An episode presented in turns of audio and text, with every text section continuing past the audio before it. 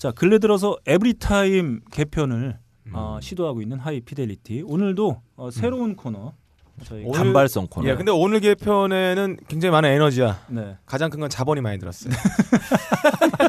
무려 샌드위치 값아 그것도 그러고 이렇게 네. 한번 불러오면은 저희가 술을 한번 쏴야 되잖아요. 네네. 그리고 술만 싸는 게 아니라 몸도 배려야 돼. 일단 무슨 깔때기에다가 소주 붓듯이 먹어줘야 된단 말이야. 아, 체급이. 다른데. 저희는 그래서 예. 녹음이 걱정되는 게 아니라 예, 간이 녹음, 녹음 이후가 이유가 아이 걱정이 간 되는 건강과 이 다음 날 출근길이 굉장히 걱정되는 네. 하루예요. 그렇습니다. 아, 오늘 드디어 새롭게 선보이는 예. 코너 하이피델리티 명사 초대석 시간입니다. 어우, 네. 명사야? 접, 접대비가 만만치 않아요. 네, 그렇습니다. 명사. 저희가. 어, 세상을 호령하는 수많은 명사들 중에서 예. 정말 이 꼼꼼하고 예. 뭐랄까 되게 품격 있는 어떤 아, 예. 룰에 의해서 선정된 그렇죠. 이 명사만을 초대하는 예. 아, 시간이에요. 어 누가 나올지 정말 궁금합니다. 네, 맞아요. 그러게요. 음. 누가 할까요? 자 이분에 대해서 제가 잠깐 소개를 좀 드려볼게요. 한양대학교에서 문화인류학 박사학위를 받으셨습니다. 우와. 대단해요. 헤비 메탈과 블루스에 깊이 빠져들면서 예. 음악에 대해 글을 쓰기 시작했고 소위 병맛 영화들을 보며 영화에 대해 떠들기 시작했습니다. 한국 대중음악상 선정 위원이며 음. 웹진이죠. 음악 취향 Y의 편집장이자 지금은 추억이 돼버린 팟캐스트 예. 딴지 영진공의 진행자이기도 했던 분이에요. 네. 한양대학교, 덕성여자대학교, 경기대학교 등에서 문화와 영상, 일상 음악의 인류학 등을 강의한 어. 명사 중에 명사 아, 지금까지 나온 게스트 중에 가장 이 네. 화려한 바이오그래피를 갖고 계신 분이에요. 최고의 최고죠. 명사. 우리 방송에 이런 분이 나올까 네. 생각했는데 자, 이제 다음 엄청난 기회에 쾌거입니다. 그 학교들로부터 이제 강의하지 말라고 음. 잘리는 거 아닌가 모르겠다. 네 그리고 지금 화제의 책이라고 볼 수 있을 것 같아요. 예. 수많은 음악 팬들을 어, 울리는 심금을 울리는 어, 책. 그렇죠. 책값을 올리고 네. 있는. 미국 대중음악의 음. 역자이시기도 한 음. 네. 명사 중에 명사 네. 하이피델리티 명사 초대석 대망의 첫회 음. 주인공이신 명사 명사. 조일동 씨를 박수로 아, 모시겠습니다. 예. 아, 아, 네. 반갑습니다. 네. 명사 조일동. 대명사다. 인칭 대. 네 그렇습니다. 저희가 어, 귀한 분 모셨어요. 예. 네, 음, 명사 네. 조일동 님을 모시고 아 오늘 대 미국 대중음악 명장면 top top 10 음. 아. 2회에 걸쳐서 네. 명사님이기 때문에 예. 1회로는 부족해요. 아, 부족하죠. 음. 두 번에 걸쳐 네, 부르겠습니다. 두 번에 걸쳐서 음. 제가 미국 미국 대중음악의 명장면 음. 10가지를 한번 네. 이야기 나눠보도록 하겠습니다. 예. 빡가능을 놀려주기 위해서 어, 2회차 네. 아, 녹음하도록 하겠습니다. 좋습니다. 아 우리 쫄동 명사님. 네. 아 이 먼저 간, 간단하게 저 궁금한 게 하나 있는데 네. 이 미국 대중 음악이랑 이 책 네. 어떤 계기로 이 역자로 참여하시게 된 건가요? 아, 네. 이거 되게 오래됐어요. 네. 그 예전에 음. 요즘은 왜 그런 거 안 하나 몰라? 그 KTF에서 음. 어, 아, 이거 회사 얘기해도 되나? 네, 얘기해도 돼요. 네. 거기서 예전에 대중음악 웹진을 운영한 적이 있어요. 근데 네. 거기에 이제 편집장이 음. 어, 예전에 딴지일보에서 일하던 조인트 네. 가 편집장이었는데 이 친구가 이제 어, 미국 대중음악의 장르를 좀 설명하는 네. 글을 좀 연재했으면 좋겠다. 음. 어 그래 재밌다 해보자라고 했는데 음. 하다가 보니까 네. 어, 이미 딴 데 다 하고 있는 얘기는 할수 네. 없고 네. 조금 더 뭐 깊이 있는 얘기를 좀 해줘야 음. 그래도 어, 편집장의 면도 설 것 같고 제 친구니까 그래서 고민을 하다가 이 책을 봤어요. 네. 어 근데 이게 너무 책이 괜찮은 거야 이게. 음, 음. 그러니까 뭐 단순히 어떤 음악 장르만 얘기하는 게 아니라 이 장르가 어떤 사회 문화적인 배경 속에서 나왔고 음. 그다음에 단순히 그럼 어 어떤 아티스트가 이런 배경 속에서 음악을 잘했구나가 아니라 그걸 어떠한 녹음 테크놀로지라든가 아니면 뭐 음. 음반 산업이 어떻게 변하는 거와 또 맞물렸는지 이런 음. 거를 음. 깊이 있게 분석을 하고 있는 책이라서 네. 그걸 이제 몰래 몰래 네. 어 갖다가 이제 제가 쓰는 것처럼 썼는데 어느 날 조인트가 그러는 거예요. 네. 야 이거 네가 쓴 게 아닌 것 같은데. 아 뭐야? 아 그런 비화가. 그래서 아 사실은 이 책이다. 네. 라고 보여주는 순간 얘가 딱 예, 예. 보더니 네. 아. 어너 번역해라. 네. 너무 좋다 이 어. 책은. 네. 아, 이건 좀 한국 대중 음악판에서도 예. 이런 식으로 좀 볼 필요가 있다. 네. 라고 해서 예, 예. 번역하기로 결심을 10여 년 전에 했던 네. 네. 네. 이제야 번역이 나왔네요. 네. 아 정말 그러면 어 뭐랄까 음악 평론계 어떤 사기꾼이라고 해야 되나? 아 그렇죠.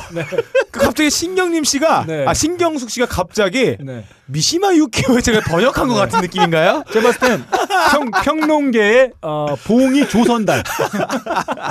아 하지만 네. 네네. 아, 제가 그 2009년 아, 뭘- 미국을 뭘- 방문했을 때 뭐 이렇게 핑계를 대. 아, 이 저자를 만나서 아. 모든 사실을 다 이야기하고 아. 내가 당신의 책을 번역을 하겠다. 예. 이제야 그 빚을 갚겠다라고 음. 해서 다 모든 사과와 격려의 말을 모두 듣고 왔다. 또 맞고 아, 아니 뭐 때려 때려요 차라리. 아, 그리고 이게 네. 그, 그 사실은 이제 네. 하나 더 번역하기로 한 이유 중에 하나가 네. 이게 음악학자 한 사람과 문화인류학자 음. 한 사람 두 명이 같이 쓴 책이에요. 아, 네네.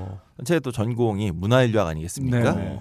아 문화인류학자가 쓴 책을 문화인류학자가 번역한다 라고. 하는 마음으로 그냥 네, 하여튼 뭐 어, 문화인류학이 이런 것도 할 수 있다. 네. 아, 문화인류학이 뭔지 잘 모르겠지만 네, 네네. 이런 것도 한대더라. 아. 라는 것을 좀 알리기 위해서 어, 이번 그 회차에 저희 하이피델리티 이번 회차 76회의 성과를 한다면 음. 일단 음악 퀴즈를 통해서 어, 조일동은 음악에 대해서 아무것도 모른다. 별로 모른다. 그 음악을 텍스트로 공부하신 네. 건가요? 요거 하나 저희가 아, 체크를 했고요. 또 하나 종종 사기를 친다. 예. 아. 그날 이후로 네. 그래서 누구 얘기했을 때는 네. 꼭 누구 거 아, 뵙겠다라고 쓰고 있습니다. 꼭 표기를 하는. 꼭 표기하고 네. 있습니다. 자 좋습니다. 저희가 아, 이 미국 대중음악사를 빛냈던 10개의 장면을 음. 저희가 소개해드릴 텐데 깊게 소개해드릴 수가 없어요. 왜냐하면 음. 책을 통해서 아 그렇습니다. 정말 이 심도 깊은 내용들은 책을 통해서 음. 확인해야 되기 때문에 저희가 짧게 짧게 네, 네. 흥미를 유도하는 그러니까 부제는 아, 꼴뚜기 3분 역사, 음악사 이렇게 되겠네요. 아, 같은 꼴뚜기 브로더스 형 어떻게 해? 꼴 브라더스.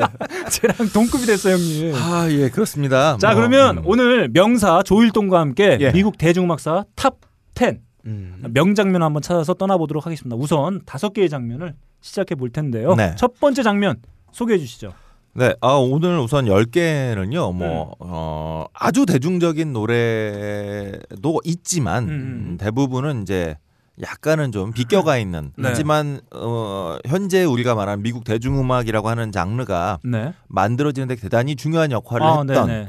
그런 장면들을, 장면은 무슨 뭐 다섯 개 노래, 아, 열개 네. 노래를 그냥 꼽아봤어요. 네네네 첫 번째로 좀 그 우리가 같이 들으면서 얘기하고 싶은 노래는요, 네 어, 딕시랜드 오리지널 재즈 밴드의 네. Tiger Rag이라고 하는 노래입니다. 우선 음. 들어보시죠. 좋습니다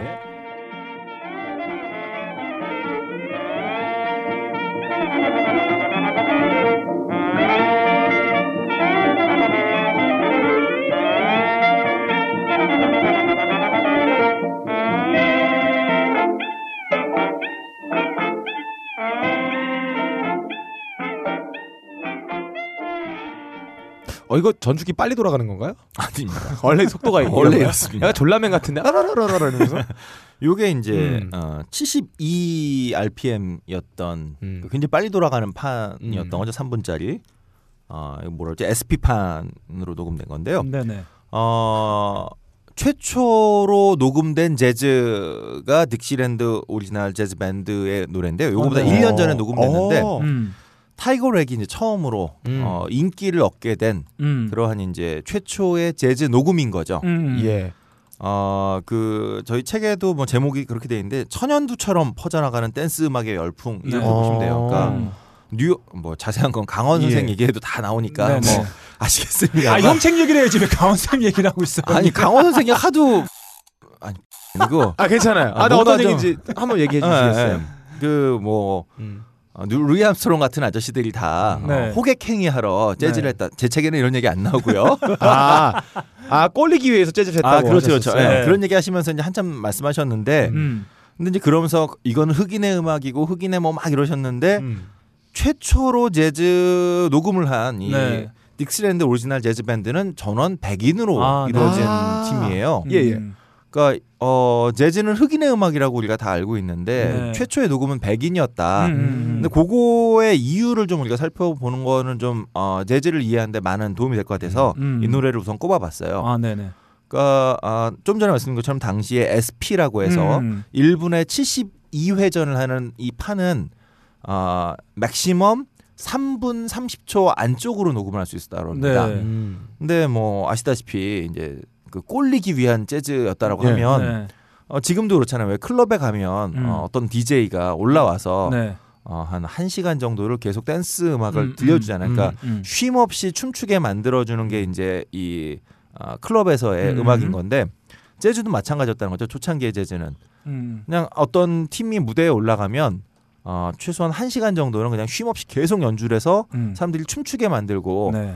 춤추면서 술도 한 잔 먹게 만들고 네. 그래서 이제 눈 맞 는 수많은 언니들이 이제 근처에 있고 그래서 음. 2층 방으로 올라가시게 만들고 이게 음. 이제 재즈의 목표였는데 어. 어, 뉴올리언즈에서 이런 재즈는 굉장히 이제 유행을 했던 거죠. 근데 음. 막상 이거 음. 된다. 어. 많은 사람이 좋아하니까 녹음을 해서 더 많이 팔자라고 해서 이 녹음실에 데리고 가니까 음. 녹음을 못 해요, 이분들이. 음. 음. 그러니까 악보를 보고 연주를 했던 게 아니라 이 흑인들이 다 음. 그냥 감으로 아 까막 눈이구나. 그렇죠. 네. 그러니까 지금만 어, 까만 게 아니고. 네. 아저 새끼 저. 그렇습니다. 네. 네. 어, 그 네. 무대에 올라서면 그러니까 루이 암스트롱 같은 분은 이제 대충 한 20분 정도가 지나야지만 음. 슬슬 이제 나와서 그 자기 코넷을 이제 솔로를 막 연주하는 음. 이런 분위기인 거죠. 네. 음. 근데 그러니까 3분이면 아직 몸도 안 풀린 거예요, 이분들한테는. 음. 아 워밍업이 안 됐다. 네, 워밍업도 안 되고 그다음에 편곡이라는 게 없는 거죠. 어, 그러니까 그냥 하는 거구나. 17명에서 20명 정도의 음. 빅밴드가 있는데 네. 이 빅, 이 빅밴드가 한 시간을 연주를 하려면 음, 음. 사실은 악보를 가득 적어 놓고 할 수가 없는 거예요. 그렇죠. 그래서 음.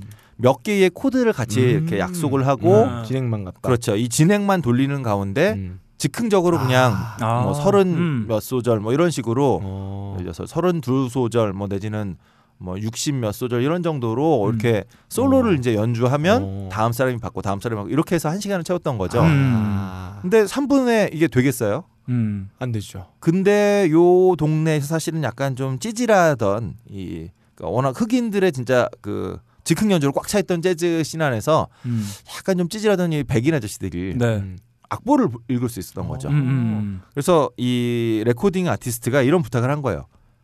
즉흥 연주인 것처럼 편곡을 해라. 네. 음. 그래서 편곡을 해서 마치 즉흥 연주인 양 음. 연주를 했던 거죠. 음. 그래서 이그 어, 월, 워낙에 그 당시에 음. 뉴올리언즈 재즈 클럽에서는 뭐 점점 점점 빨라져서 한 이제 몇 번 정도의 그 저 순번이 돌고 나야 이제 속도가 빨라지면서 같이 음, 이제 약속을 음. 이제 대충 신호를 보내면서 음. 음. 속도가 빨라지고 이때부터 이제 아 막 달려나가기 시작하는데. 음.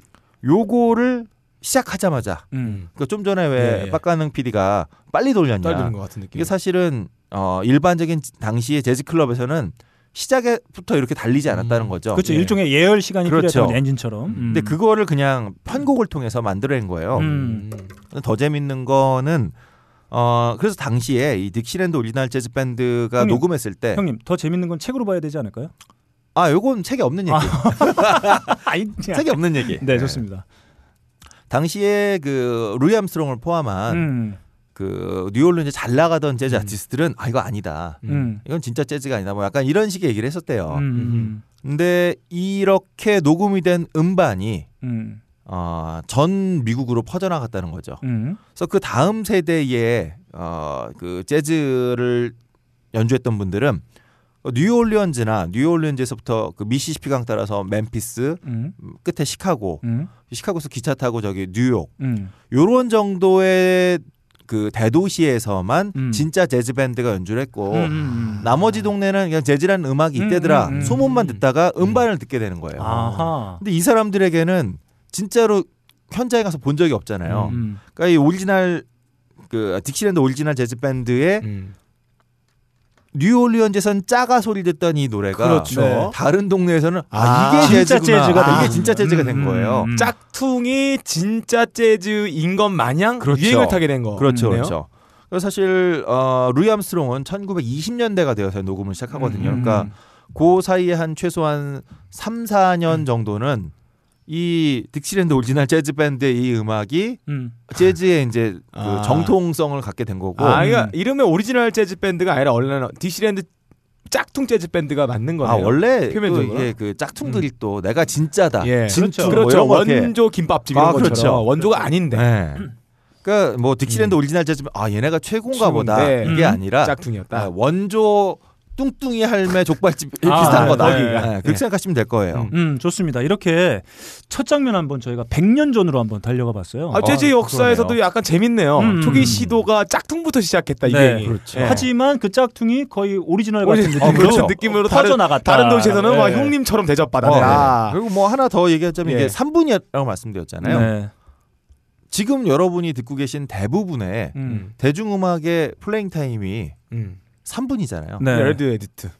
네, 요 음. 3분이 그러면 무슨 뭐 과학적인 근거가 있느냐? 네. 아니라는 거죠. 아, 음. 처음에 SP 녹음이 3분밖에 되지 않았기 때문에 네네. 아, SP가 네, 거구나. 1902년부터 SP 판이 LP가 1948년에 나왔으니까 예. 그 이전까지 거의 50년 가까운 시간 동안 아. 그러니까 처음으로 사람이 인간이 음악을 눈앞에서 안 듣고 음. 음. 이그 추금기라고 네. 하는 예. 이 머티리얼을 통해서 음악을 들을 수 있다라고 경험을 했던 초창기 50년을 네. 3분 이상 들을 수가 없었던 음, 거예요. 음. 어. 그러니까 이러한 어. 그 경험이 음. 예. 지금까지도 음. 전해져 내려와서 그렇죠. 계속해서 3분이 되는 거죠. 3분의 기쁨을 아는 몸이 자동적으로 돼서 그렇죠. 그렇죠. 지금까지도 그 문화가 밈처럼 음, 남는 맞습니다. 음, 물론 이제 뭐. 깨는 거 다 있죠. 예, 뭐 예. 비틀즈도 깼고 예, 예. 다 했지만 그럼에도 불구하고 아, 인간의 몸 그리고 이제 예. 문화라고 하는 게 한번 이렇게 어떤 그 형태가 만들어지고 음, 나면 생각보다 이게 쉽게 변하지 변하지 않는다. 않으니까. 음. 그러니까 물리적인 한계가 어떤 익숙한 경험으로 전이된 아, 그런, 그렇죠. 네, 그런 네네. 느낌으로 받아들일 수 있을 예. 것 같아요. 그래서 음. 저희가 100년 전, 아 그래도 어. 이 100년 전에 이런 느낌의 재즈곡으로 이제 사람들이 음, 댄, 음. 댄스, 아, 그렇습니다. 신나게 한번 몸을 흔드는 네. 그런 느낌을 좀 받았구나라는 것도 좀 알 수 있었던 것 같아요. 그러면 두 번째 장면으로 한번 넘어가 보겠습니다. 네. 음악을 먼저 좀 네. 들어볼까요? 네. 바람이 큰 바위를 깎고 커피 방울이 마음을 뚫는다. 12시간 동안 한 방울씩 모은 고귀한 커피의 눈물 나의 가슴을 적신다. 케냐의 태양이 아른거리고 에티오피아의 정취가 한 잔에 담겨 있는 커피. 달빛을 담은 듯 영롱한 유리병과 언제 어디서나 쉽게 먹을 수 있는 파우치 커피 아르케 더치 커피 딴지 마켓에서 판매합니다.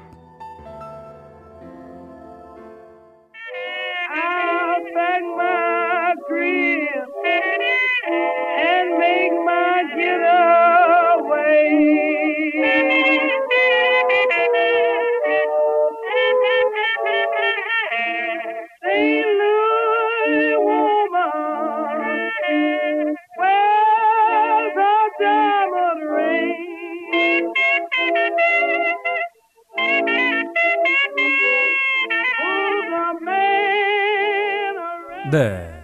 네, 지금 들으신 음. 곡은 음, 뭐 블루스의 여왕이라고 네. 불리는 베시 스미스의 세인트 루이스 블루스라는 노래인데요. 음.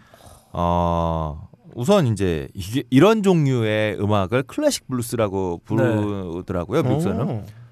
왠지 우리의 느낌은 클래식 블루스 하면 클래식은 고전이고 옛날일 음. 거고 그러면 어뭐저 로버트 존슨 같은 음. 기타 하나 들고 진짜 그냥 음. 황량한 저 남부의 목화밭 옆에서 노래 부르는 예. 게 클래식 블루스일 것 네. 같은데 땀 같이 네. 네. 그게 클래식 블루스일 것 같은데 근데 미국 대중 음악계에서는 지금 들으셨던 것 같은 이런 종류의 그러니까 어. 재즈스럽기도 하고 예. 또 일정 부분은 그 Tin Pan Alley라고 그러죠. 음.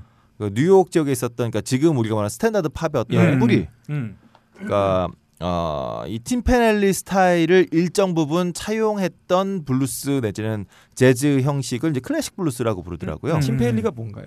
아, 예. Tin Pan Alley는 뭐 네. 그말 그대로 하면 이제 깡통 울리는 소리 같은 건데요. 음. 요게 이제 뉴욕에 어, 19세기부터 음. 어, 고 이렇게 몇 블럭 안에 음. 작곡가들이 사무실을 얻어놓고 음. 음. 그러니까 공장제로 노래를 찍어냈던 아, 거죠 네, 일종의. 네. 예. 음. 예, 고, 그래서 Tin Pan Alley인 거예요. 그러니까 음, 깡통 음. 찍어내듯이 아, 네. 노래를 찍어낸다고 해서 이제 Tin Pan Alley인 건데 이 Alley 장르가 지금 우리가 흔히 말하는 스탠다드 팝. 네, 음. 대중음악. 그렇죠. 아, 네, 그렇죠. 요거에 이제 뿌리가 되는 거죠. 음. 네, 네. 그리고 요 안에서 뭐 그 어, 조지 거슈윈 같은 사람들, 그러니까 음. 뭐 Summertime이라든가 네. 혹은 뭐 저 뭐야 아 그 Porgy and Bess 이런 어. 이거 다 거기서 나온 건가요? 다 고 Tin Pan Alley 시절에 만들어진 노래들이에요. 네, 뭐 트렌드를 막 공유하고 뭐 이런 식으로. 그렇죠, 네, 그렇죠. 네, 네. 그러니까 이분들은 기본적으로는 그 음악을 전공한 백인들이기 때문에 음. 클래식에 대한 이해가 있고 음, 플러스 재즈나 어떤 유행하고 있는 어떤 새로운 장르가 음. 있으면 네. 빨리 요것을 차용해 와서 네. 대중들이 좋아하는 방식으로 이제 여기서 말하는 대중은 좀 더 백인이겠죠. 음, 백인 대중들이 좋아하는 방식으로. 음. 그러니까 뭐 재즈가 지금 유행한데 이러면 네. 빨리 재즈의 형식을 가지고 오되 여기에 그대로 백인들은 다 좀 전에 들으셔도 아시겠지만 어, 금관악기 중심이잖아요. 재즈라고 음, 예. 하는 건. 근데 금관악기는 사실 그 오케스트라에서 보면 별로 이렇게 빛보지 못하는 음. 이게 뭐 금관악기 그 군대에서나 쓰는 악기고 네. 그러니까 굉장히 천박한 악기란 말이에요. 내 음. 천박함 내지는 굉장히 거친 악기고 음. 이 백인들이 생각하는 고급스러운 악기는 역시 오케스트라의 그 악장이 예. 네. first 바이올린이잖아요. 음. string. 예. 네, string이 이게 이제 어떤 고급스러움 내지는 음. 아, 백인 정서에 음, 이제 음. 아 이게 좋은 음악 음. 이렇게 돼 있는데 재즈를 그냥 가지고 오면 어 천박하잖아요. 음. 근데 여기다가 이제 string을 싹 입히고 네. 그 다음에 우리가 흔히 말하는 AABA라고 하는 거 있죠 왜? 그러니까 1절, 2절, 그다음에 뭐 그 간주, 네. 그러니까 음. 간주, 아, 간주가 아니라 저 뭐야 브릿지라고 하죠. 네. 예. 그러니까 1절, 2절, 다음에 뭐 솔로도 솔로 똑같이 나오지만 네. 그 다음에 하나의 그 변형된 멜로디, 음. 음. 브릿지라고 하는 예, 예. 뭔가 좀 귀에 쏙쏙 들어오는 음, 이런 예. 멜로디 하나 탁 나오고 후렴구 같은 음. 요거 나오고 다시 원래 1절로 돌아가는 음. 요런 형식의 그 곡쓰기 스타일 자체가 네. Tin Pan Alley에서만 아. 기원하고 음. 있거든요. 네. 근데 이 클래식 블루스의 재밌는 건 어, 바로 요러한 그러니까 Tin Pan Alley가 재즈의 영향으로서 빨리 베껴 왔다면 음, 음. Tin Pan Alley가 이룩해낸 요 그 스탠다드 재즈 아 스탠다드 팝의 네. 형식을 음. 블루스 안으로 슬그머니 가지고 왔어요. 음. 그래서 백인들 중에도 조금 그 깨 있는 예. 그러니까 뭐 사실 초창기의 재즈 뮤지션들을 뉴욕으로 진출시킨 건 음. 어, 백인 좌파들이었거든요. 음, 음. 그러니까 뭐 아직 민권 운동 이런 게 있기 전이었지만 그럼에도 불구하고 아, 이 사람들이 하고 있는 음악에도 가치가 있고 이걸 네. 발견했던 건 역시 이제 좌파들이었고 음. 음. 좌파가 좋은 사람들이 많아요. 아, 하지만 네. 그 종북은 아니다 우리는. 음. 뭔 소리야? 아, 네. 진이와 저를 구별해 주세요. 어, 종북 김진과 저는 다릅니다. 네. 음, 어쨌든 예, 네, 네. 뭐 쓸데없는 얘기했고요. 음. 어, 이러한 형식을 이제 가지고 와서 음. 어, 뉴욕으로까지 진출했던 이런 음악을 만든 게 이제 그 WC 핸디라고 하는 아저씨인데 이 네. 아저씨는 흑인인데 중산층 출신이에요. 네. 음. 그래서 대학 교육도 받았고 네. 굉장히 잘 사는 집 아저씨인데 이 네. 아저씨가 우연히 남부로 여행을 갔다가 음. 그러니까 왜 그 노예 12년인가요? 그 영화도 보면 음. 흑인들도 북부에 있던 흑인들은 왜 교육 다 받고 음. 그 클래식 악단에서 연주도 하고 막 이랬잖아요. 네, 네. 이런 식으로 살던 아저씨가 남부를 여행 갔다가 진짜 우연히 그 기차역에서 음. 어떤 거렁뱅이 아저씨가 이제 블루스 부르는 걸 듣고선 아. 뭐 이런 이상한 음악이 있나 하면서 봤대요. 이제 이- 예. 이분의 그 얘기에 따르면 근데 그 이상한 음악이 왠지 끌렸던 거죠. 음. 그리고 그 음악이 뭘까 이제 계속 따라다니면서 연구하고 그거를 조금 더 이제 백인들도 이해할 수 있을 만한 방식으로 음. 새롭게 편곡을 해낸 게 바로 이제 Saint Louis Blues였고요. 음. 어 그래서 형식은 12마디 블루스를 음. 취하고 있지만 AABA의 방식으로 음. 1절, 2절 그다음에 bridge 다시 1절과 똑같은 네, 네. 이 악구를 돌리는 방식으로 이제 곡을 짠 거예요. 어. 아, 그러면 뭐 어떻게 보면 지금 대중 음악들의 유행은 사실 이 음악의 아, 그렇죠. 유산 유산으로 볼 수 있겠네요. 그렇죠. 음, 음. 지금 뭔가 독특한 원재료를 갖고 와 가지고 음. 이거를 자기에 맞게 대중들이 좋아할 만한 음악 스타일로 요리를 해 가지고 제공해 그렇죠, 주는 그런 그렇죠. 느낌이네요. 음. 네. 그 말이 재밌잖아, 근데. 네. 그런데 클래식 블루스야. 네, 네. 네. 그러니까 이게 백인들의 입장에서 처음 접한 음. 블루스이기 네. 때문에 클래식이 된 것 같아요. 그러니까 네, 네. 오히려 정말 원초적이었던 블루스는 백인들은 아예 음. 듣지도 않고 어, 듣지도 아, 않고 아, 아. 음악이라 생각도 안 음, 했는데 네. WC 핸디라고 하는 배우고 음. 대학도 나오고 똑똑한 음, 음. 친구가 약간 가공을 해서 예. 네네. 아, 이거 블루스예요 하니까 예. 어 재밌는데 좋다. 네. 어, 좋다 이러면서 이제 듣기 시작했다. 뭐 조금 지금이랑은 뭐 분업화되는 어떤 측면이나 이런 음. 거에선 좀 차이가 있을 수 있겠습니다만 대중음악들을 만들어내는 어떤 그런 시스템 이런 음. 게 나름 1925년부터 이렇게 갖춰져 있었다고도 볼 수 있을 것어 같아요. 미국은 이미 19세기부터 네. 음. 악보 산업으로 음. 이게 어. 갖춰져 있었죠. 음. 그러니까 이미 19세기에 어, 그 저작권 협회라는 게 만들어지기 시작했고. 저작권 협회가 어 무슨 저 작가만 들어 있는 게 아니라 네. 작가 그다음에 그 시나리오 그러니까 소설가와 시나리오를 쓰는 이제 그 극작가와 음. 작곡가가 음, 처음부터 하나의 팀으로 돼 있었어요. 음. 그냥. 네네. 그러니까 한국에서는 왜 저작권이 꽤나 뒤늦게야 네네. 인정이 됐지만 이미 19세기부터 저작권을 인정받아서 함부로 악보를 음. 무단 복사한다거나 네. 이런 것들을 이제 막아왔고 그 과정에서 이 출판사와 작곡가들이 이제 연대를 해서 음. 연대 뭐 연대를 해서 음. 자신들의 권리를 확실히 지키면서 어 산업으로 하나의 음, 음. 어, 음악을 만들어냈던 거죠. 네. 이 WCND도 1914년에 이 노래를 발표를 했고 네. 이 노래의 악보가 이제 대박이 나면서 음. 어 음반으로 25년이 되어서 이제 취입이 됐던 거죠. 네네. 음. 어 저는 사실 그게 있어요. 그 제가 되게 좋아하는 one-hit wonder 음. 뮤지션 중에 마크 콘이라는 블루스 뮤지션이 있습니다. 그래미 음. 수상했던 그 양반의 노래 Walking in Memphis라는 곡이 있는데 음. 거기에 이 WC 핸디를 칭송하는 음. 가사가 나오거든요. 음. 아 근데 어. 또 이렇게 아까 TLC는 몰랐는데. 뭐야? 아무튼 이렇게 음. 아 근데 이 두 번째 장면에서는 좀 특이할 만한 점이 아 이미 뭐 그 명사 조일동님의 표현에 의하면 그 전에도 수립되어 있었지만 뭔가 지금 이렇게 뭔가 이렇게 다양한 대중음악들을 이렇게 만들어내는 그런 음. 비슷한 시스템들이 이미 한 90년 전에 아 그렇죠. 아주 그냥 잘 네네네. 뭔가 들여오고 그걸 잘, 음, 음, 잘 음. 쪼물딱거리고 공유하고 뭐 이런 느낌 어떤 그 맞습니다. 시스템들이 뭐 이렇게 만- 갖춰져 있다는 측면에서 어, 매우 음. 흥미로웠던 장면으로 볼 수 있을 것 그렇죠. 같아요. 사실 요 20년대쯤에 이제 음. 흑인의 음악인 그 블루스나 재즈도 이제 약간 들어오기 시작했지만 음. 그 이전에 1900년대 초반에는 아, 주로 남미에서 오는 네. 음악, 그러니까 남미는 어쨌든 영어권은 아니지만 음, 음. Spanish를 쓰고 있는 얼굴이 하얀 사람이 하는 음. 이국적인 음악을 또 Tin Pan Alley가 음. 바로 이렇게 자신들의 음. 악으로 만들어내는. 네. 그러니까 항상 미국 대중음악은 그런 것 같아요. 이게 그 미국 대중음악이 뭐냐라고 할 때 미국에서 사람들이 좋아하는 음악이면 다 미국 대중음악인 것 같아요. 그래서 음. 저희가 번역한 게 이제 그 American Popular Music third edition인데 음. 어, 한 분은 70대고 한 분은 60대인데 저자가 음. 그 사- 저희가 번역하는 와중에 fourth edition 그러니까 4판이 나왔어요. 새로 네. 또 써서. 어, 어. 근데 이분들이 지금 5판을 네.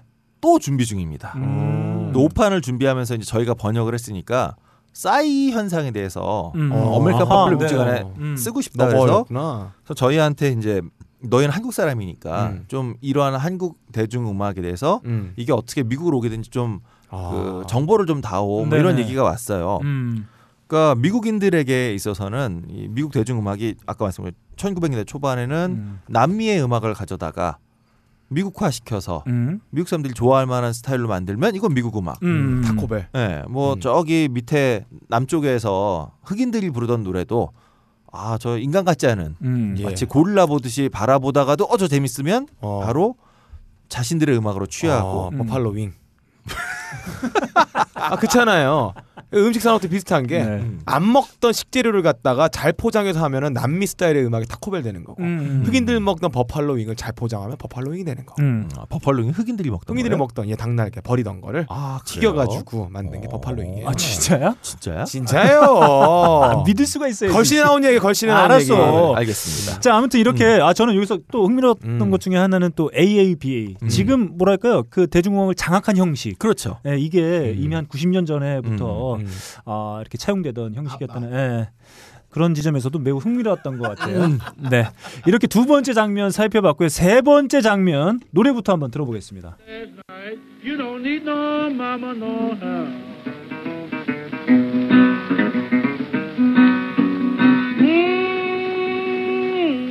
Mm, crawling in my room.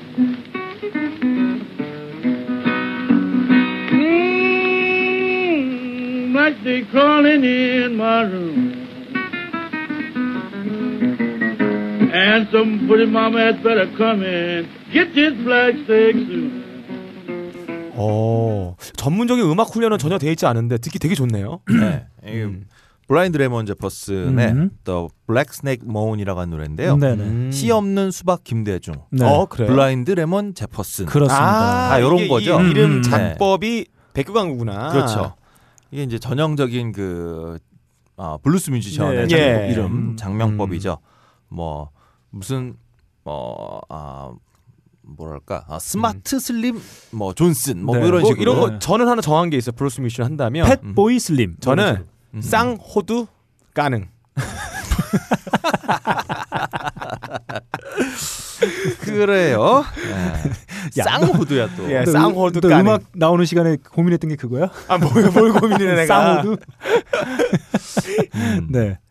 이거 블라인드 레몬 제퍼슨의 노래로 일부러 가지고 왔는데요. 이게 음. 컨트리 블루스라고 아까 말씀드렸던 음. 진짜 남부의 이제 블루스인데요. 가장 대표적인 건 로버트 존슨이죠. 음. 음. 어, 뭐 로버트 존슨의 노래는 레드 제플린도 불렀고 네. 뭐 롤링 스톤즈, 에릭 클랩튼 워낙 많은 뮤지션이 이제 다시 커버를 하면서 지금에 와서는 뭐 컨트리 블루스 내지는 어떤 블루스의 뿌리 음. 로버트 존슨이 이야기되지만 음. 당대의 로버트 존슨은 이분이 평생 39곡인가밖에 녹음을 못했어요. 음. 그것도 뭐 그 뭐라 그러지 one take two take 이렇게 갔던 거 다 쳐서 네. 그러니까 실제로는 몇 곡 녹음도 하지 않았고 음. 굉장히 일찍 돌아가셨기 때문에 그것도 음. 이제 독살 당했다라고 지금 이야기되고 있어요. 독살. 네. 네. 독살 당한 이유는 딴 게 아니라 음. 이분이 이제 전형적인 backdoor man이죠. 네, 네. 뒷문으로 집에 들어가는 남자. 네. 어. 왜 뒷문으로 가겠어요? 마누라 깨면 따뜻하게 맞으니까. 네. 아니죠. 아니에요? 이 남자는 네. 그 집에 남들이 들어가는 게 보이면 안 되는 남자인 거죠. 아, 네. 좋습니다. 아, 그러니까 백도어맨. 수많은, 네, 수많은 블루스 뮤직에 보면 backdoor man이란 가사가 나오는데 아. 이게 알고 보면 예, 예. 그집 부인의 바람핀 정부 네, 뭐 네. 이쯤 되는 예. 거죠. 음. 로버트 존슨 형도 그랬다가 음. 야 이름부터 존슨이에요. 걸려서 네. 독살당했던 것으로 보여요. 네. 음. 아 그러면 이제 빡가능의 이름도 이제 빡가능이 아니라 backdoor로 아 전 side door로. 음. backdoor 좋습니다. 네. 아니, 지금 뭐 그 빡가능 PD가 얘기한 것처럼 음. 소위 이 앞에 들었던 두 곡처럼 어떤 네. 정제된 음악은 아니고요. 음. 기타 연주도 정확하게 뭐 스트로크를 이렇게 리듬을 맞춰서 하는 음. 것도 아니고 자기 노래 부르는 흥에 맞춰서 기타도 음, 치고 예. 또 보면 중간 중간에 어 call and response라고 그러죠. 음. 예. 그러니까 이게 워낙은 그 field holler라고 그래서 예. 네. 어 우리도 왜 그 예전에 음 노동요 부를 때 음, 보면 한 사람이 먹이고 네. 그럼 다른 사람들이 이제 모 심으면서 받고 먹이고 음. 받고 했잖아요. 음. 똑같은 방식으로 이제 그 넓은 목화밭에서 네. 힘든 노동을 이겨내기 위해서 누군가 한 사람이 선창을 해서 부르면 이제 받아서 또 노래 부르고 선창 음. 받고 이랬던 스타일을 한 사람이 이제 하기 시작한 거죠. 음. 지금 아까 들었던 음악을 가만히 생각해 보시면 네. 어, 블라인드 레몬 제퍼슨이 노래를 부르고 음. 그러니까 기타를 계속 연주하는 게 아니고요. 노래를 부르고 거기에 맞춰서 기타를, 또 치고 네. 예. 그러니까 매기고 받고 이러고 네네네. 있는 거죠. 음. 음, 그렇게 해서 이제 만들어진 노래인데 음. 이 블라인드 레몬 제퍼슨을 포함해서 요 남부의 컨트리 블루스라고 부르는 이분들의 음악이 음. 굉장히 그 이중 삼중 내지는 노골적인 가사들이 많아요. 네. 이게 지금 이제 어. That Black Snake Moan이잖아요. 네. 이 검은 뱀은 뭘까요? 음. 음, 자기의 존슨을 상징화시킨 게. 아닐까요? 그렇죠. 예. 음. 보면 이 가사가 네. 어, Black Snake Crawling in My Room이에요. 아, 내 방에서 검은 뱀이 아, 기어간다. 또아리 아, 아, 또아리 그렇죠. 튼다. 아, 네. 이거 또아리 틀 정도면 얼마나 긴 거예요? 그 다음에 그 다음 가사가 네. Some Pretty Mama 이제 마마는 이제 보통 뭐 엄마가 아니라 여기서 네. 이제 여성을 얘기하는 네. 거죠. 음. 예쁜 여자들이 better come in. 네. 아 그리고 and get this black snake soon. 음. 아 그러니까 이런 가사를 이야. 어, 이 형들이 근데 이 가사가 이 뒤에 보면 이 노래를 어, 들어보면 뒤에 네. 이 형이 이제 이 자랑스러운 게이 뱀 검은 뱀을 제가 갖고 있는 거잖아요. 네, 네. 어. 일을 안 해요. 아. 예. 그래서 어 50센트만 빌려줘 이런 네. 가사가 나요 뒤에. 네. 저도 가사 생각나는 게 있어요. 제가 쓰는 가사에 네. 쌍호도 달랑달랑. In my room, no, your room. 아 괜찮네요. 더 씨야 슬픈 건 유효름 나는데 왜 날 보고 얘기해 이 새끼야. 쌍호 쌍호들 다 부셔버릴 거야 내가. 이씨. 청취자 여러분 죄송합니다. 네. 근데 이 브라이언 레몬 제퍼스 레몬한테 얘기 이제 자기가 하는 노래에서 여자가 다시 대답을 해요. 네. 넣어줄 돈은 한 푼도 없다. 어. 그러니까 이게 이제 스스로가 음. 아, 시커먼스가 된 거죠. 망했다 망했다를 하고 음. 있는 음. 거예요. 그러니까 음. 이거 물건 하나 믿고 내가 네. 대충 여자 후리고 살면 될 줄 알았는데 안 됐다. 어, 어. 음. 그러니까 풍자적이기도 하고 야하지만 또 웃기기도 하고 음. 여러 가지를 담고 있고 네. 그다음 당시 이제 컨트리 블루스의 이 가사들을 보면 뭐 음. 이런 식인 거죠. 아 뭐 금주법 시대에 음. 어. 몰래 친구랑 술 먹다가 경찰한테 걸려서 뒤지게 맞았는데 그래도 내가 때린 이 아저씨를 위해 노래 하나 불러줄게. 어, 낙천적인. 네, 뭐 이런 음. 낙천적이면서도 동시에 또 그 사이 사이에 음. 지나가는 은유들 무슨 뭐 어, 검은 국자 음. 음. 이게 이제 사실은 북두칠성 같은 거죠. 아. 그러니까 예전에 그 흑인들이 어, 남부 노예제를 피해서 이제 북부로 예. 도망갈 때 밤에만 도망갈 수 있으니까 음. 한밤중에 북두칠성을 아, 뜨는 쪽이 이제 북쪽이잖아요. 거구나. 그쪽으로 갔는데 이걸 대놓고 노래를 할 수 없으니까 음. 뭐 검은 국자를 따라서 뭐, 뭐 이런 식으로 음. 이제 음. 말들을 숨겨가면서 이런 그 숨겨진 그 내용들을 넣는 방식으로 음. 이렇게 음. 이제 음악들을 만들었어요. 그리고 요 가사가 이 블라인드 레몬 제퍼슨은 사실 25년 요때쯤이면 1차 세계대전이 끝나고 나서 미국이 잠깐 반짝 호황하고 이제 29년에 대공황 전까지 예. 반짝 호황하면서 많은 흑인들이 반짝 호황기에 북부에 있는 대도시들로 이제 직장을 얻으러 막 떠났단 음. 말이에요. 네. 근데 가서 보면 자기가 원래 좋아하던 노래도 이제 안 들리고 음. 그뭐 이제 그 가서 남쪽에서도 힘들었지만 북쪽에 가서는 정말 육체 노동자가 된 거잖아요. 음. 그러니까 농장에서 일할 때도 물론 힘들었지만 음. 이 농장하고 공장의 차이는 네.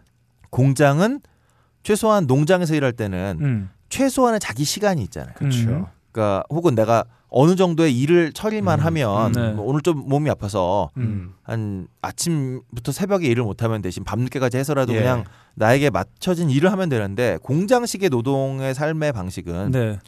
내가 내 몸이 어떻건 그 컨베이어 벨트에 맞춰서 내 그렇죠. 몸을 음. 움직이는 거잖아요. 뭐 기계 이거에서 같은 삶이죠. 그렇죠. 예, 모던 타임즈. 그렇죠.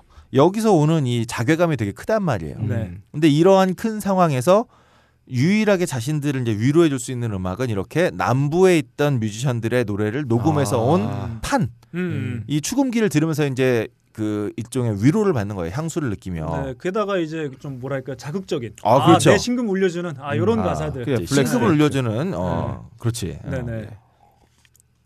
그래서 보면 그 다른 뭐 책에도 나옵니다만 당대를 기억하는 많은 가수들이 여자 가수들도 음. 동네에서 이런 노래가 너무 아무렇지 않게 흘러나왔다는 거예요. 네. 애드 애도 듣고 어른도 듣고. 네네.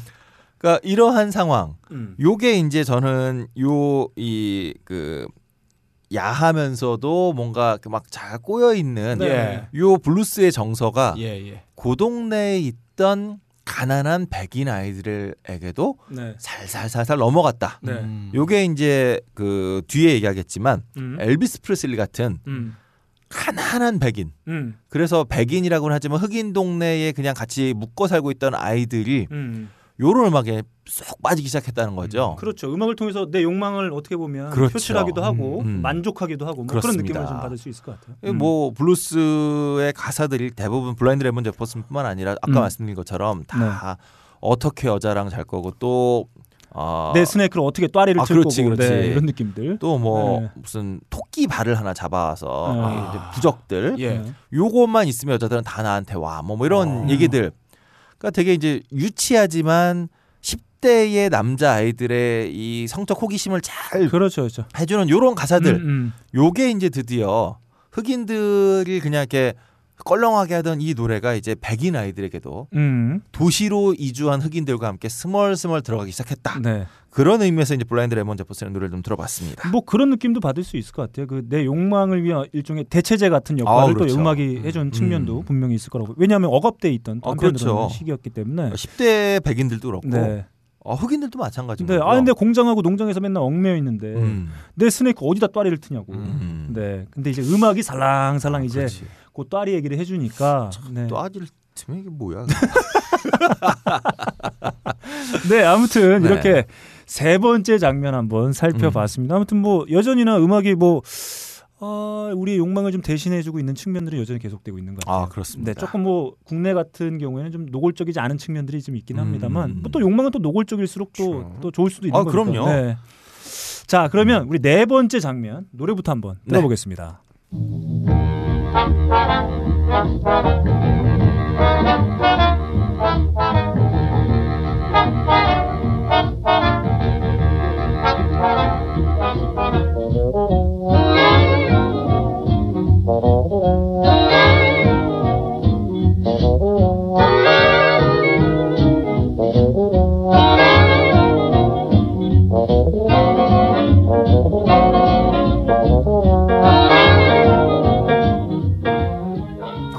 딱 재즈 같네요. 네. 자, 이제부터는 청취자 여러분들께서도 음. 좀 익숙한 뮤지션들의. 이름들이 슬슬 이제 등장할 것 같습니다. 네. 음. 듀크 엘링턴입니다. 네. 지금 들으신 곡은 코코라고 하는 1940년 곡이고요. 네, 네. 코코. 코코. 음. 아, 무려 한 7, 80년 된 곡이에요. 그렇죠. 음. 그러니까 딕시랜드 오리지널 재즈 밴드의 첫 녹음이 1917년이었으니까 음. 어, 한 20년이 채 돼, 20년 조금 넘은 시간 만에 네. 이제 미국 대중음악의 가장 핫한 음악으로 이제 재즈가 음. 완벽하게 음, 자리 잡게 된 거죠. 음. 그리고 뭐 듀크 엘링턴은 아시다시피 어, 이 양반이 듀크란 이름이 붙었던 게 이제 이분도 중산층 흑인이었기 때문에 음. 교육을 좀 받았고 그래서 이분이 편곡한 곡들은 어, 백인들이 듣기에도 굉장히 음. 이제 완성도가 있던 거죠. 그러니까 음. 카운트 베이시 같은 분이 이제 듀크 엘링턴하고 당대에 음. 어, 경쟁하던 그런 그 흑인 재즈 뮤지션인데 음, 음. 카운트 베이시 음악은 훨씬 더 직선적이고 음.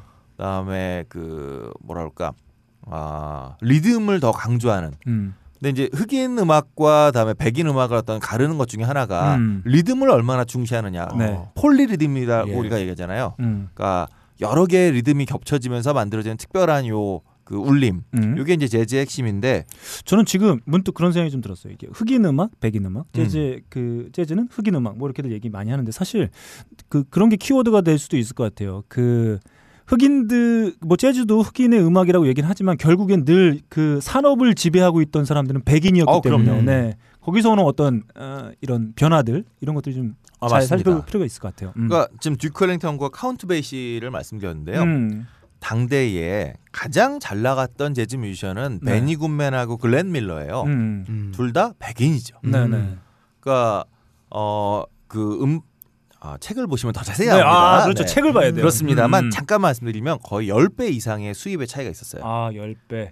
근데 지금에 음. 와서 그러면 당대의 스윙 재즈의 명곡을 얘기할 때뭐 베니 굿맨의 그뭐 Sing Sing Sing이나 이런 거 물론 네네. 있지만 음, 음. 있지만 과연 어 누가 듀크 엘링턴보다 더 많은 명곡을 가지고 있느냐. 음. 그러니까 명곡은 다 듀크 엘링턴인데 네. 당대의 수입은 네. 사실은 백인들이 다 쓸어갔다. 음. 아, 요런 것들 그러니까 요 안에서 그러니까 흑인과 백인 사이에 보이지 않는 차별들 네, 네. 음. 요런 것들이 이제 이미 강력하게 작동하고 있던 거죠. 음. 물론 듀크 엘링턴 역시 그 뉴욕의 재즈 scene으로 캔자스 시티에서 이제 음. 어, 그 캔자스가 아, 시장이 그때 미쳤어요. 네. 미쳐서 1920년대에 이 양반이 20년대 후반 대공황기에 어.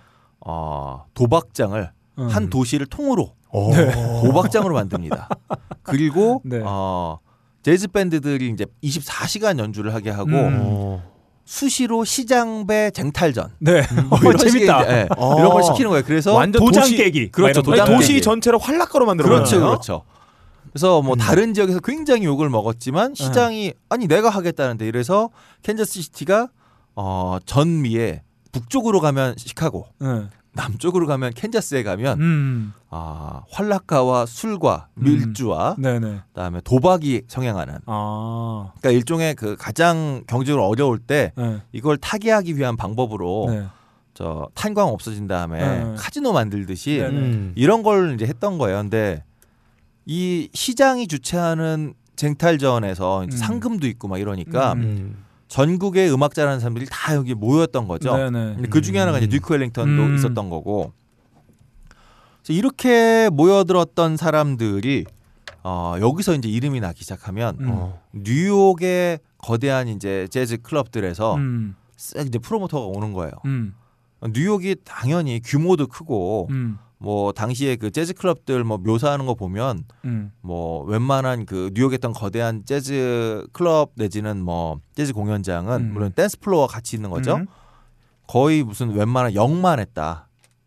음. 어, 역 대합실만한 공간이 음. 재즈 클럽이었다는 거죠. 그러니까 어. 이런 공간에서 음악을 할 수 있는 기회를 네. 캔자스시티에서 1등을 먹으면 음. 음. 프로모터 싹 오는 거죠. 음. 자네 뉴욕 한번 안 가볼 텐가 이러고. 아. 일종의 farm인 거네 야구로 치면. 아, 그렇죠.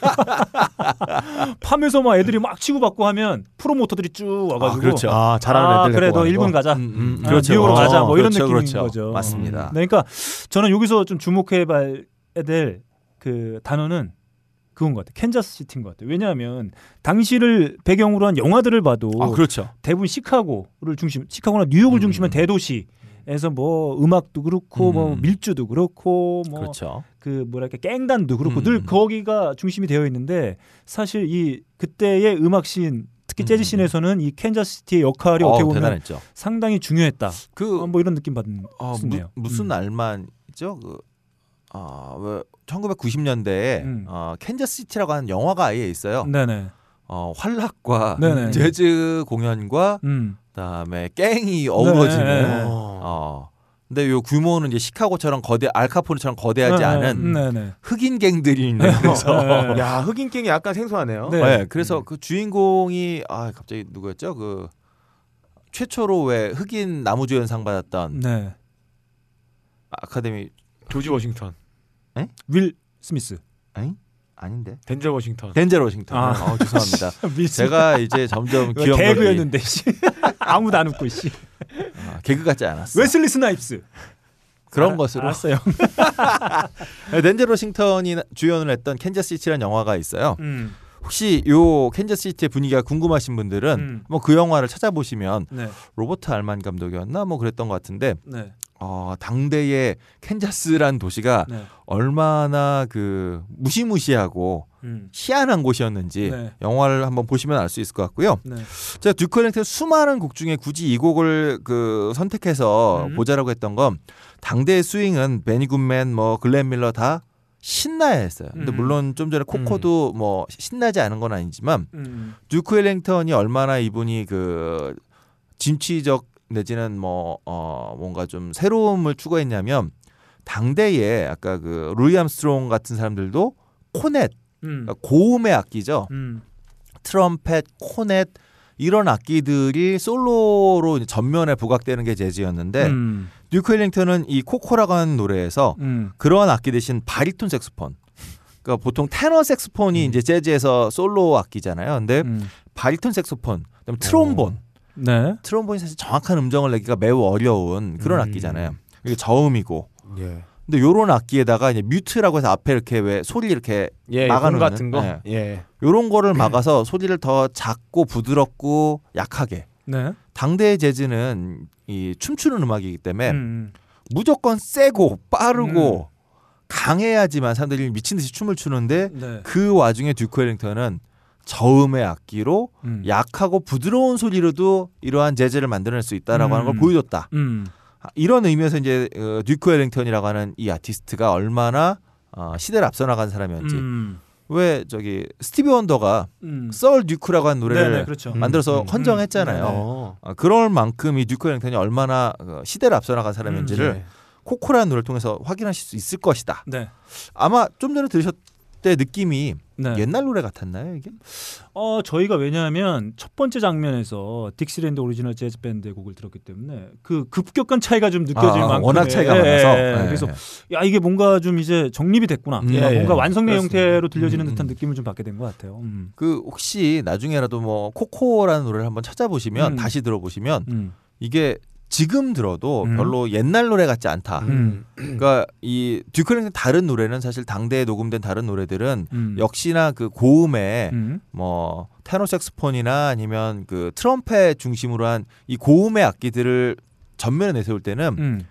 녹음 기술의 한계로 인해서 분명히 차이가 나요. 네네. 음. 근데 저음을 앞세운 이 노래만큼은 지금 들어도 음. 별로 차이가 나지 않는 놀라운 그 음. 성과를 얻었다. 음. 네. 그냥 그런 의미에서 한번 좀 소개시켜 드렸습니다. 네, 좋습니다. 이렇게 네 번째 장면 한번 살펴봤고요. 오늘 명사 초대석에서 선정해 드리는 미국 대중음악의 명장면 10개 중에 예. 마지막 네. 다섯 번째 장면 네. 노래부터 한번 들어보겠습니다.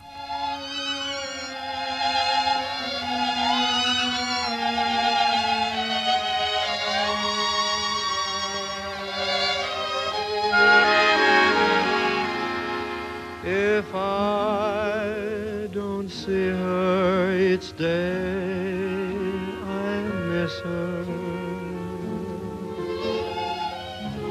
Gee, what a thrill each time I kiss her. 네, 설명해 주시죠. 네, 프랭크 음. 시나트라의 낸시라고 하는 노래예요. 예. 음. 어, 이게 낸시라고 하는 딸 태어나서 네. 기뻐서 만든 노래입니다. 음. 어, 좀 전에 그 얘기했던 스티비, 스티비 원더의 Isn't She Lovely. 그렇죠. 얼마나 네. 사랑스러운가. 그렇죠. 음. 음. 요 노래에서 제가 굳이 꼽은 이유는 우선 이게 네. crooning이라고 하죠. 음. 그러니까 마이크 앞에서 네. 정말 그 저음의 부드러운 목소리로 귓가에 속삭이듯이 노래하는 이 프랭크 시나트라. 음. 이 이전까지의 재즈싱어는 아까 뭐 베시 스미스도 그랬고 음. 다 목소리 큰 사람이 장땡이었어요. 예, 네, 내지르는 네. 스타일이요. 그렇죠.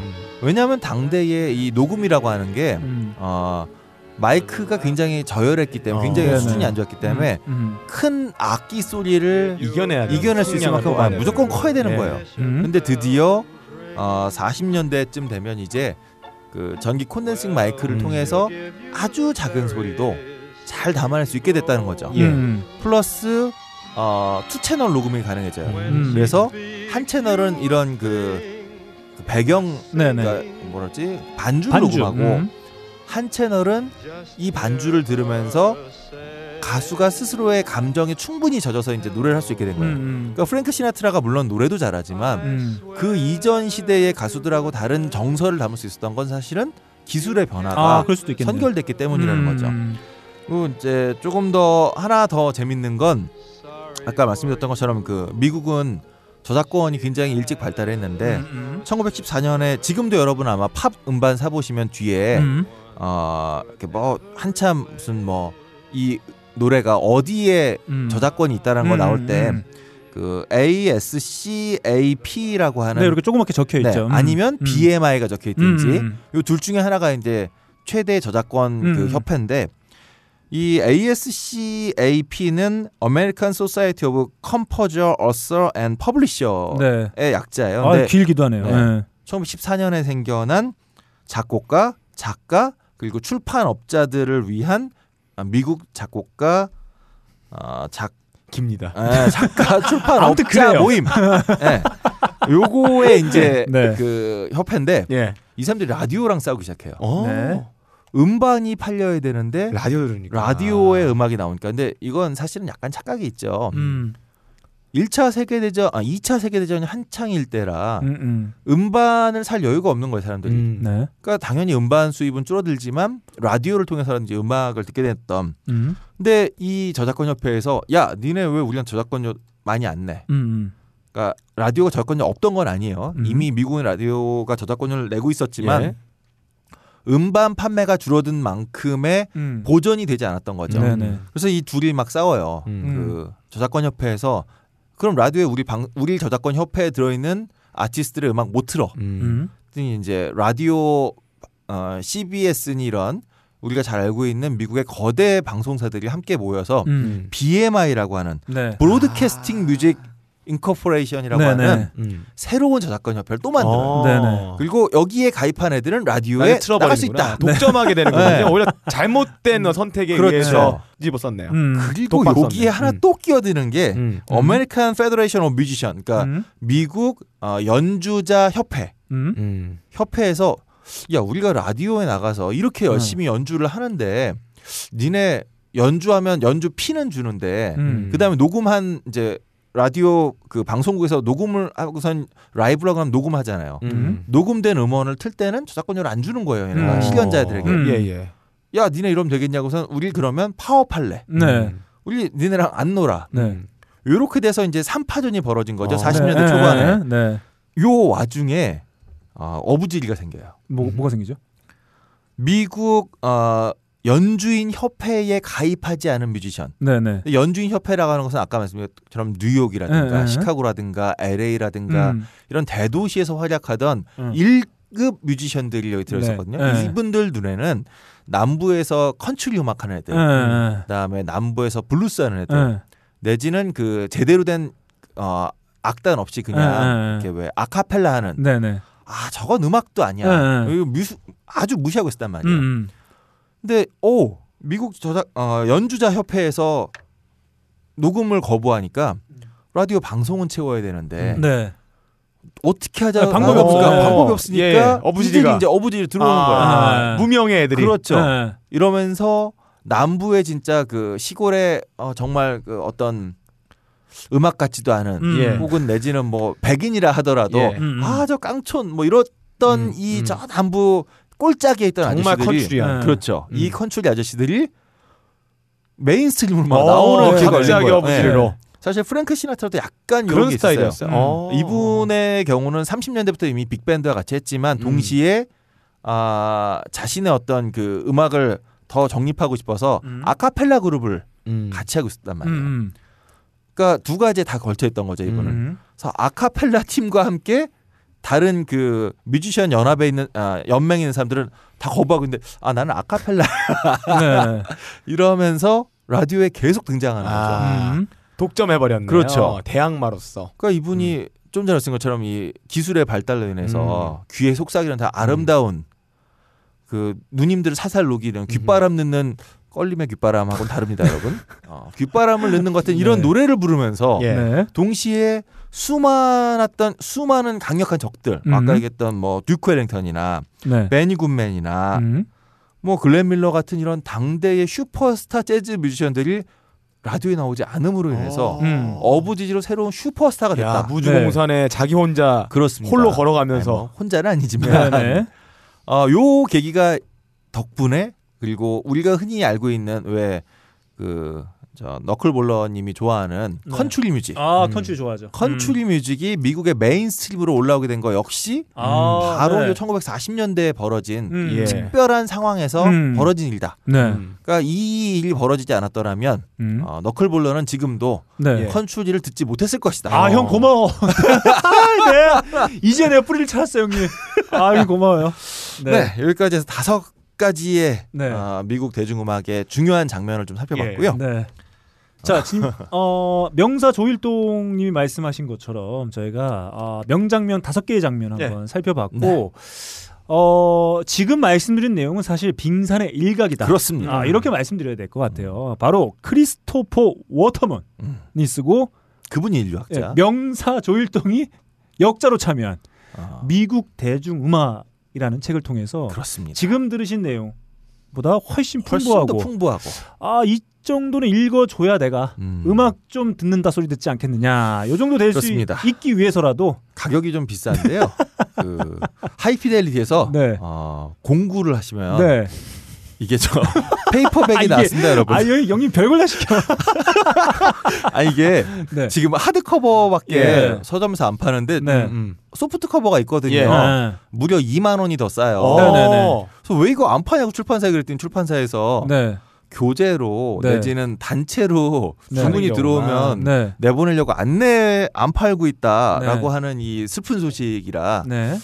High Fidelity 여러분들이 네. 함께 힘을 모아 공구를 출판사에 네. 요청하시는 네. 아름다운 장면. 참 아름다운 사회가 될 것 같다 이런 생각이 드네요. 제가 봤을 땐 아, 책값으로 봤을 때는 음. 내년 한 1년을 이 책으로 어, 즐기실 수 있어요. 아 그렇습니다. 네.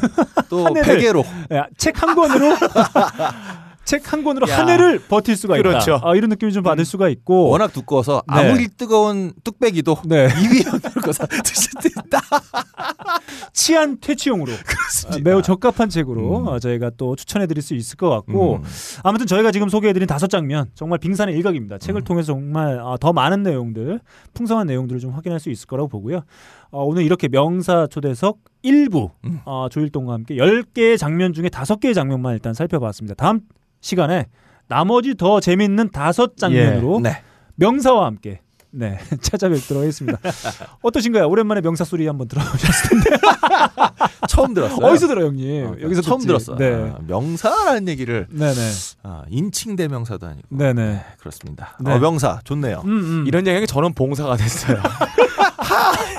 익숙하지 않은 단어들과 몰랐던 역사들이 네. 튀어나오면서 네. 아무 말도 못했습니다. 자 오랜만에 빡가능의 침묵을 느꼈을 네, 수도 네. 있는 회차였습니다. 아, 아무튼 2부가 되면 그래도 네. 어, 최근에 네, 예. 아, 아주 최근 아니지만 뭐 대충 제가 80년대까지만 정리를 음, 음. 해왔는데 그래도 빡가능도 얘기할 만한 네. 그런 락 뮤직이 있으니까 아, 네. 어, 함께 좋아요. 또 얘기할 수 있는 기회가 있을 거라 생각합니다. 네 오늘 이렇게 이틀 밤을 새고 귀한 시간 내서 우리 아, 방송을 위하여.